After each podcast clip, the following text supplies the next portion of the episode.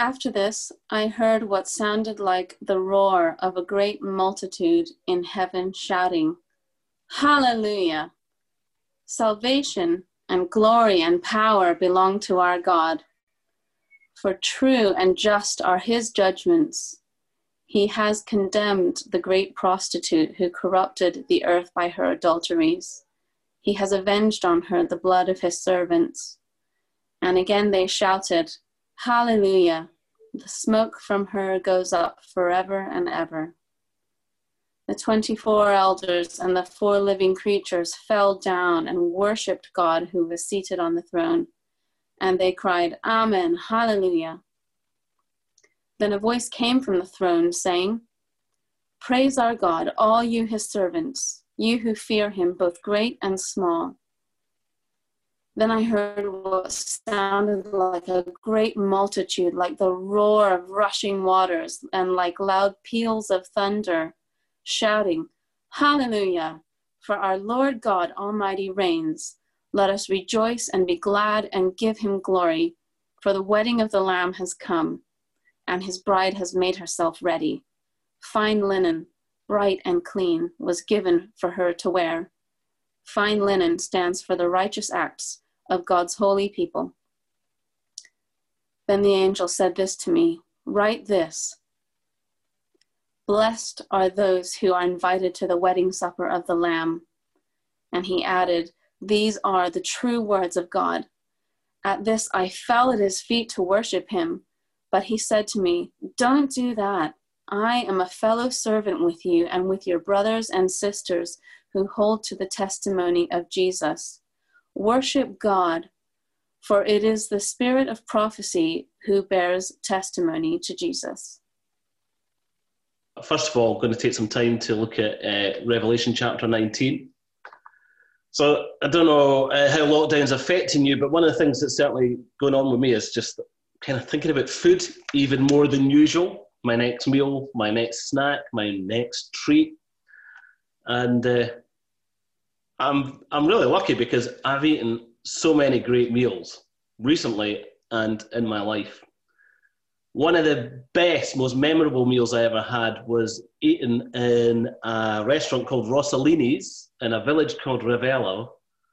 And uh, Louise and I were celebrating our 25th wedding anniversary.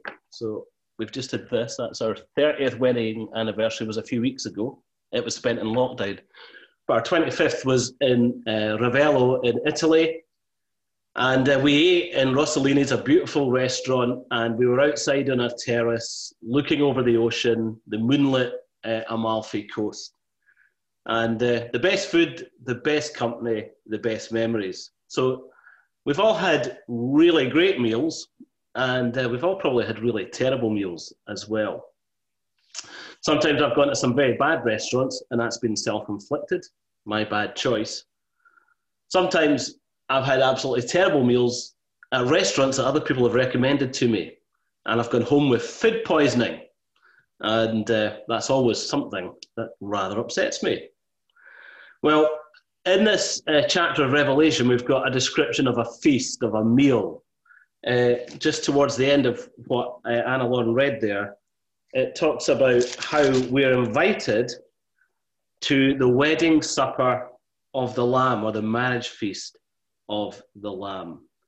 So, here, as throughout the book of Revelation, God is giving us lots of really powerful pictures of the new creation, of the new heavens and the new earth, of what life will be like with Jesus in the coming kingdom. And the picture that's used here is of this amazing, beautiful, eternal feast. Uh, and in the background against that, if you were tuned into the reading when Anna Lauren read earlier on, is Babylon. So Babylon comes to a ruinous end, and that's contrasted with this beautiful feast that's held in the kingdom of God. Babylon is the bad restaurant that poisons us, that leaves us hanging over the toilet, throwing up our guts. Babylon represents the kingdom of the dark lord Satan, which is doomed forever. And so throughout this book of Revelation, what we see is this contrasting uh, or contrast between two ways of living, two kingdoms, two choices the kingdom of light, the kingdom of Jesus, the kingdom of darkness, the kingdom of Satan. And God was saying to people back in the first century, and He's saying to people today, you know, where do you align yourself? Where do you go to have your hunger fed and your desires met? What is it that nourishes you in life? Are you choosing what is good and true and lovely and uh, healthy? Or are you going after things that in the end uh, are going to just uh, turn out to be pretty toxic for your system? So, two restaurants, one good, one bad. Two ways to live, one good, one bad. Two different ideas of how we sustain and nourish ourselves in life, one good, one bad.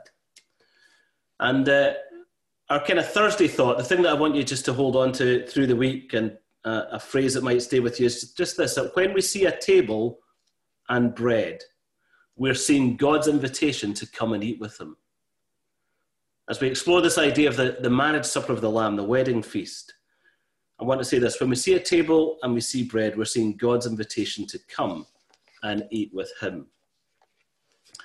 I want to think a little bit more about the divine diner, the place where God will feed His people forever. Uh, so, the feast of God's kingdom, the new creation, is amazing. Think of a table groaning with food. Just imagine a table spread with the best kind of food and the most amazing drinks. A smorgasbord of everything that you love to eat pastries, cakes, cheeses, fruit, wines, desserts, canapes, mains, appetizers, your favorite foods from all around the world. It's a picture of joy that God holds out to us. Uh, back in the Old Testament, in the book of Isaiah, uh, Isaiah, Isaiah sort of prophesied far into the future to see this coming kingdom. And this is what Isaiah said. He said, On this mountain, the Lord Almighty will prepare a feast of rich food for all peoples, a banquet of aged wine, the best of meats and the finest of wines. On this mountain, he will destroy the shroud that enfolds all peoples, the sheet that covers all nations. He will swallow up death forever. The sovereign Lord will wipe away the tears from all faces. He'll remove his people's disgrace from the earth. The Lord has spoken. So, this beautiful picture of a coming kingdom where God's people feast on the best of everything and where death is swallowed up forever. On the cross, Jesus swallows death so that we can be fed on his riches. In Luke chapter 13, Jesus says this People will come from the east, the west, the north, the south, and take their places at the feast in the kingdom of God. So, throughout the Bible, then, bread and table and food are a sign of God's commitment to have fellowship and relationship with us. When we see the bread, when we see the food, when we see the table, we're reminded that God's a God who loves community and celebration and joy and sharing life with us. In the New Testament, Jesus loved to eat with people. So we often read about Jesus eating meals with people, even preparing food for others. Jesus' first miracle is at a, wedding where he turns water into wine, and it's the best wine possible. Jesus would cook breakfast on the beach for his disciples. Jesus loved a good dinner a great dinner party with friends at some wealthy person's house. God is really committed to eating with us. He, in the Old Testament, he provided a meal uh, called the Passover meal, where his people gather to eat bread and lamb and drink wine as a sign of God's uh, salvation and fellowship with them. In the New Testament, the church has the Lord's Supper or communion table, the Eucharist, the thanksgiving meal with bread and wine, where we remember God's love and commitment to be in fellowship with us. These symbolic means speak meals, symbolic meals speak powerfully of God's love, the feast of life, and the joy that we find in Jesus. And God gives us all these meals out of love. Uh, you know, preparing a meal for somebody else is an act of love. Uh, one of the best things about lockdown is that uh, my wife Louise has found Ottolenghi on Instagram. So he's Ottolenghi, uh, his recipes on Instagram, and Louise is uh, using lots of them. So finding a recipe, gathering ingredients, preparing cooking food, serving it up, it's an act of love. It's thoughtful and it's generous. And that's God in his attitude to us. He wants to feed us, he wants to enrich us because he loves us.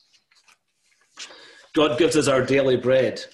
Uh, you know, we get our daily bread from the hand of God. He uses shops and jobs and wages and farmers and supply chains. But God's the one who's behind it all, providing for our every need, making sure that we are fed. The current crisis has reminded us how fragile the world is. We need God to sustain us. And God gives these good gifts of food and our daily meal to us as a reminder that He wants to bless our lives and enrich us.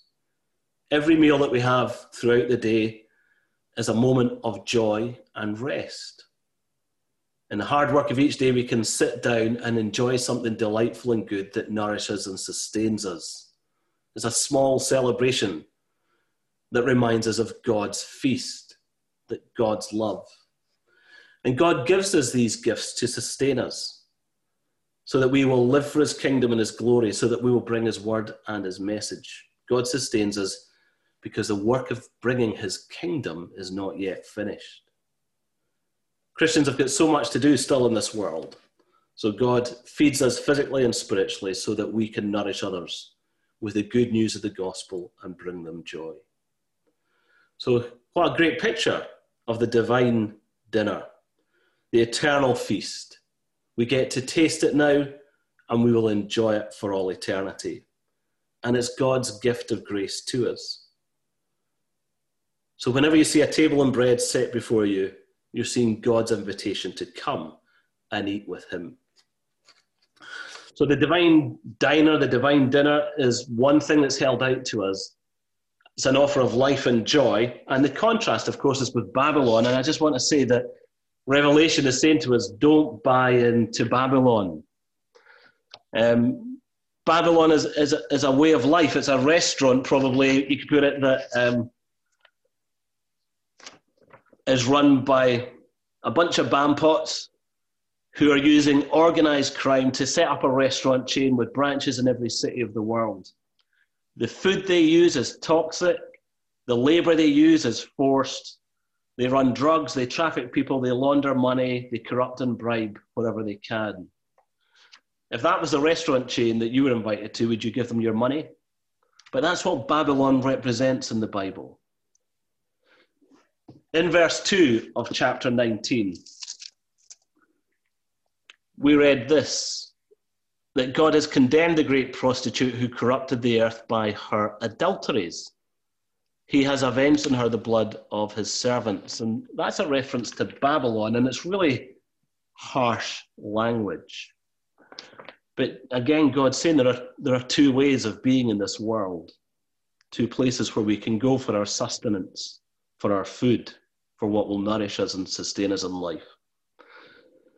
Um, and verse 2 does sound really pejorative to call Babylon a prostitute. Now, that's not an attack on women. God is not name calling sex workers, but actually, God is here promising that He will destroy every system, every power in this world that organizes itself to exploit and oppress people sexually or in any other way. God is against everything that abuses other people. And Babylon the prostitute is about systems that feast on the misery and suffering of others.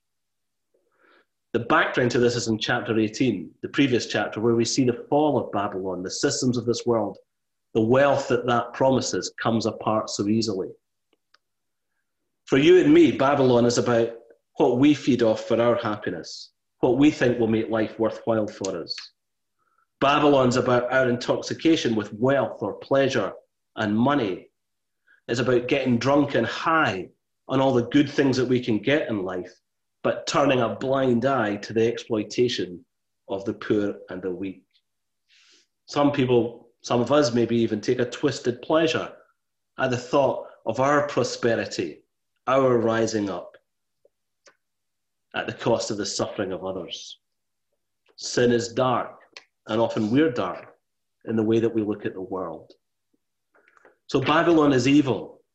Babylon hates God, hates what is good, and hates God's people. And so in chapter 19, when Babylon finally falls, heaven celebrates because it's the final end of every evil and abusive and oppressive system. So God's offended if we keep making table reservations in Babylon. When we choose to eat there rather than accept the invitation to dine at his table. We don't want to buy into what Babylon is selling. We want to choose the light. When we see the table and the bread set before us throughout the week ahead, we're saying, seeing God is inviting us to come and eat with Him. So there's a divine diner. There's Babylon, which we don't want to buy, buy into. I just want to kind of finish off by talking about you are what you eat. So we're all probably quite food conscious. We don't want to come out of lockdown having put on too much weight. And uh, I'm on Strava. I see the way that some of you try and keep fit and keep healthy and uh, stay well. And uh, we do think about what we consume in life, what we take in, how we look after ourselves physically. We need to do that spiritually as well. And when I'm saying to you, choose Jesus, I'm not saying become religious or become a better person. This is about trusting Jesus because he's the bread of life. It's, it's receiving him himself that brings you spiritual life and spiritual joy and spiritual strength. He's the one whose presence in our lives will sustain us through everything hard and dark. He's what's good for us spiritually. We don't earn this bread, we don't buy it, we just receive it. It's God's gift to us. The table is set out in front of you, you just sit down and eat. Again, Isaiah the prophet said this He said, Come, everybody who's thirsty, come to the waters. Even you who've got no money, come buy and eat. Come buy wine and milk without money and without cost. Why spend money on what's not bread? Why spend your labor on what does not satisfy? Listen, listen to me and eat what is good. You will delight in the riches of fare. That's the gospel invitation that we can have this feast if we will have Christ. If we receive Him, we receive all that God is promising. So, coming to the feast is coming through Jesus. Just uh, a little bit earlier in, in chapter 19, uh, got my Bible here, I'm just having a quick look. Um, verse 7 and 8 says, Let us rejoice and be glad and give him glory. For the wedding of the Lamb is come, and his bride has made herself ready. Fine linen, bright and clean, was given her to wear. Fine linen stands for the righteous acts of the saints. That's not our righteous acts, it's the righteous acts of Jesus on our behalf. So, thank you if you're invited to a wedding, you're going to think about what to wear if you're going. So, when people come to the wedding supper of the Lamb, the Lamb is Jesus, they have to come dressed in white linen and in the book of Revelation, the clothes in white linen are clothes that have been made clean through the blood of the Lamb. So these are people who've been made clean through the blood of Jesus. How does blood make us clean? That's not an obvious idea for some of us. But it speaks about the death of Jesus in our behalf. That his death is what atones for our sin, our rebellion, our choice of Babylon over God by atoning for our sin and its weight and its guilt, Jesus does something that we could never do for ourselves. That's why we need to receive him. He sent you an invitation. Come, you're invited, he says. And we need to respond with our RSVP. For those of us who have received Jesus, I want to say this let's live in his presence day by day. God invites us into his presence to feed us, to nourish us. And we want to be the kind of people who are nourished by the presence of God in our lives and by his joy. We want to be a feast for other people. We want our lives, our presence, our friendship, our lives to be nourishing for other people so that we'll be a blessing to them, so that we can bring them joy. Well, how can we bring God's joy to others? Only if day by day we're living in His presence, feeding on His goodness. That's how we can be hospitable and generous and kind.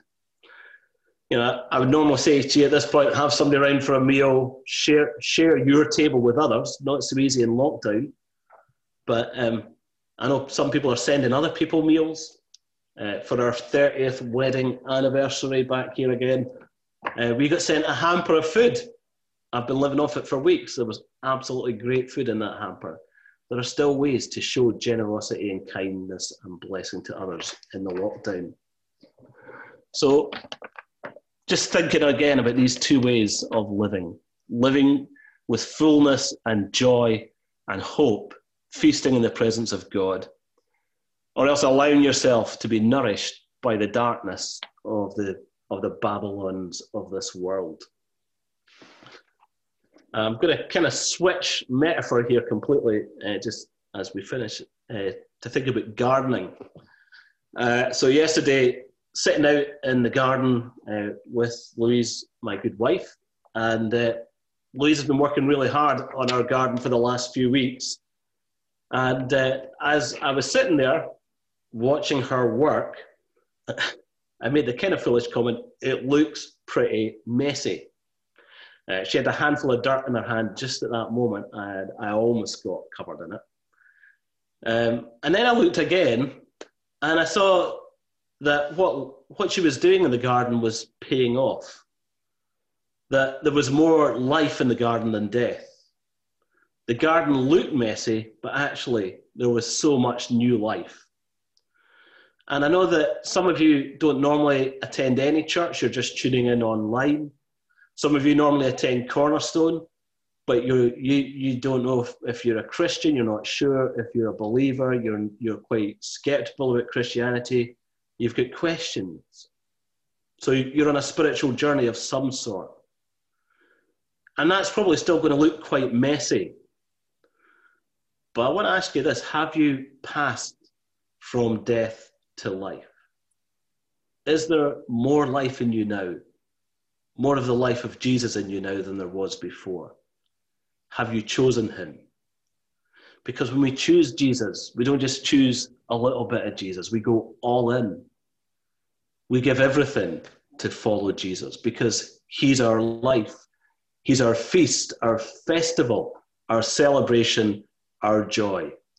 And I want to say to you, if you if you've never thought about this before in a, in a particularly personal way, I want to say perhaps now, in this moment, in this season, is a time where God is saying to you, make Jesus your life, make Jesus your joy, give everything to Him. And that can be just a really simple thing that you do now of asking Jesus, be my life, be my joy. Let me say a quick prayer, and then I'm going to hand back to Sandra and Tim, and they're going to give us a couple more songs.